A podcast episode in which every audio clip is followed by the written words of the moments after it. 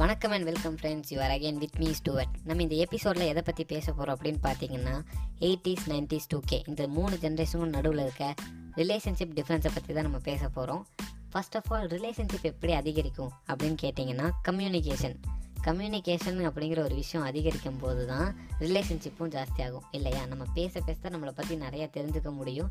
நம்ம கூட அதிகமாக பழகவும் முடியும். அப்படிப்பட்ட கம்யூனிகேஷனே கிடைக்காத ஒரு ஜெனரேஷன் தான் எயிட்டிஸ் ஜெனரேஷன். அவங்க டைமில் வந்து பேசுகிறக்கான எந்த வித சோஷியல் மீடியாவும் கிடையாது. ஃபோனே கிடையாது ஃபர்ஸ்ட் ஆஃப் ஆல் அப்புறம் தானே பேசுகிற சோஷியல் மீடியா அந்த ஜென்ரேஷனில் எப்படி ரிலேஷன்ஷிப்பில் இருந்திருக்கும் அப்படின்னு கேட்டிங்கன்னா கண்ணிலேயே பார்த்து பேசிப்பாங்க. ஒரு எட்டு மணி நேரம் டைம் கிடைக்கும்னு வச்சுக்கோங்க ஸ்கூலில் அந்த எட்டு மணி நேரம் டைமில் ரெண்டு மணி நேரம் தான் ஃப்ரீ டைம் இருக்கும். அந்த ரெண்டு மணி நேரம் டைம்லேயும் நம்ம பசங்களோட மூளை எப்படி யோசிக்கும்னா டீச்சர்கிட்ட திட்டு வாங்காமல் வெளியே போய் மாங்காய் பத்தி எப்படி சாப்பிட்றதுன்னு யோசிச்சே நம்ம ஆளுங்க ரெண்டு மணி நேரத்தையும் ஓட்டிடுவாங்க. அப்புறம் சரி ஆறு மணிக்கு மேலே டைம் இருக்குல்ல வீட்டுக்கு வந்ததுக்கப்புறம் அப்படின்னு நீங்கள் யோசிக்கலாம். ஆனால் அப்போ இருந்த சமுதாயம் எப்படி இருக்குன்னு கேட்டிங்கன்னா வெரி வெரி டிசிப்ளின்டு சமுதாயம்.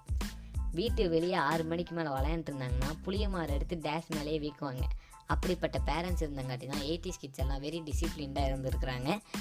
We are very proud to have them as a parents ஆனால் நம்மளே அப்படி இருக்க சொன்னால் இப்போ இருக்கிற ஜென்ரேஷனில் அது வாய்ப்பு கிடையாது. பட் இருந்தாலும் லாக்டவுனில் நம்ம எல்லாம் வீட்டுக்குள்ளேயே இருக்கணும். அண்ட் எயிட்டிஸ் கிட்ஸில் அந்த கம்யூனிகேஷன் இல்லாமல் சில காதல்கள் மலர்ந்துருக்கு.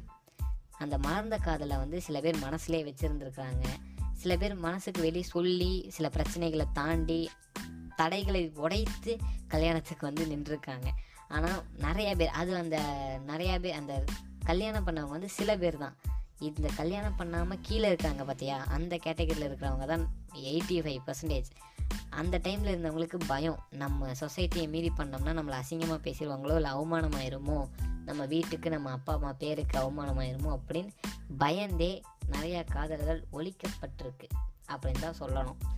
பக்கத்து வீட்டு பார்வதி மேலே வந்த பருவக்காதலை வந்து புதைச்சிட்டாங்கன்னு அந்த மாதிரி சில பேர் புலம்பிட்டு இருக்கிறத நம்ம வந்து கேட்டிருக்கோம். அண்ட் அடுத்த டைம் அடுத்த கேட்டகரி வந்தோம்னா நைன்டிஸ் கிட்ஸ் ஒரு மீடியமான கேட்டகரி. ஆனால் பேரண்ட்ஸ் எல்லாருமே வெரி ஸ்ட்ரிக்ட் பேரண்ட்ஸ் அப்படின்னு நம்மளே நினச்சிட்டு இருந்துருக்குறாங்க இந்த நைன்டிஸ் கிட்ஸ் எல்லாம். இந்த நைன்டிஸ் கிட்ஸுக்கு அந்த டைமில் அதாவது அவங்க ஸ்கூல் படிக்கிற டைமில் லவ்ங்கிறது ஒரு கெட்ட வார்த்தை. காதலுங்கிறது ஒரு கெட்ட வார்த்தையாகவே கன்சிடர் பண்ணி கடந்த காலங்கள் நிறையா இருந்திருக்கு. அவங்கள நினைக்கும் போது வி ஆர் வெரி ப்ரௌட் அவங்கள பிரதர்ஸ் அண்ட் சிஸ்டர்ஸாக நினைக்கும் போது வி ஆர் ரியலி ப்ரௌடுன்னு தான் சொல்லணுங்க.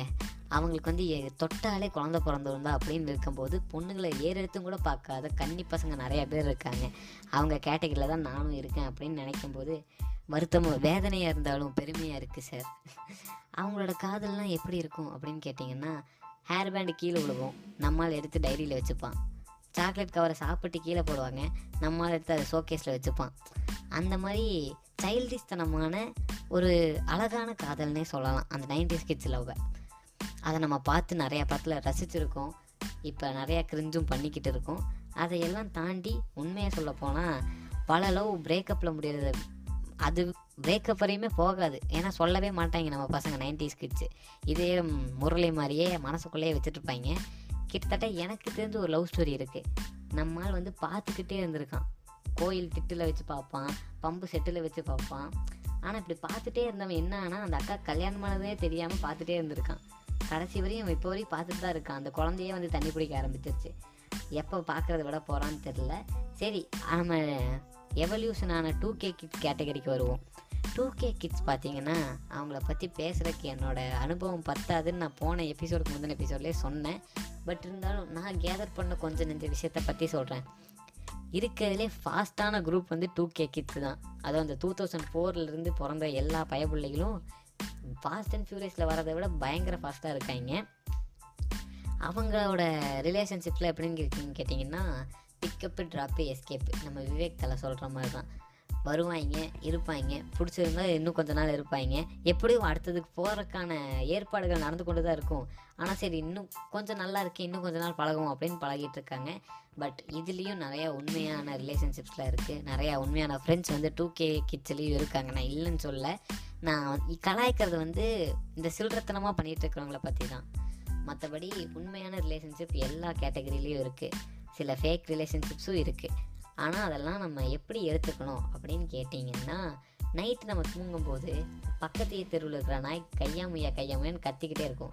தலைகாணியை காதில் அமுத்தி வச்சுட்டு நம்ம எப்படி தூங்குறோம்? அது மாதிரி தான் இந்த ஃபேக் ரிலேஷன்ஷிப்ஸ் ஃபேக் ஃப்ரெண்ட்ஸ் எல்லாம் நம்ம மறந்துட்டு நம்ம தூக்குங்கிற வாழ்க்கையை நிம்மதியாக வாழ்ந்துட்டு போகணும்.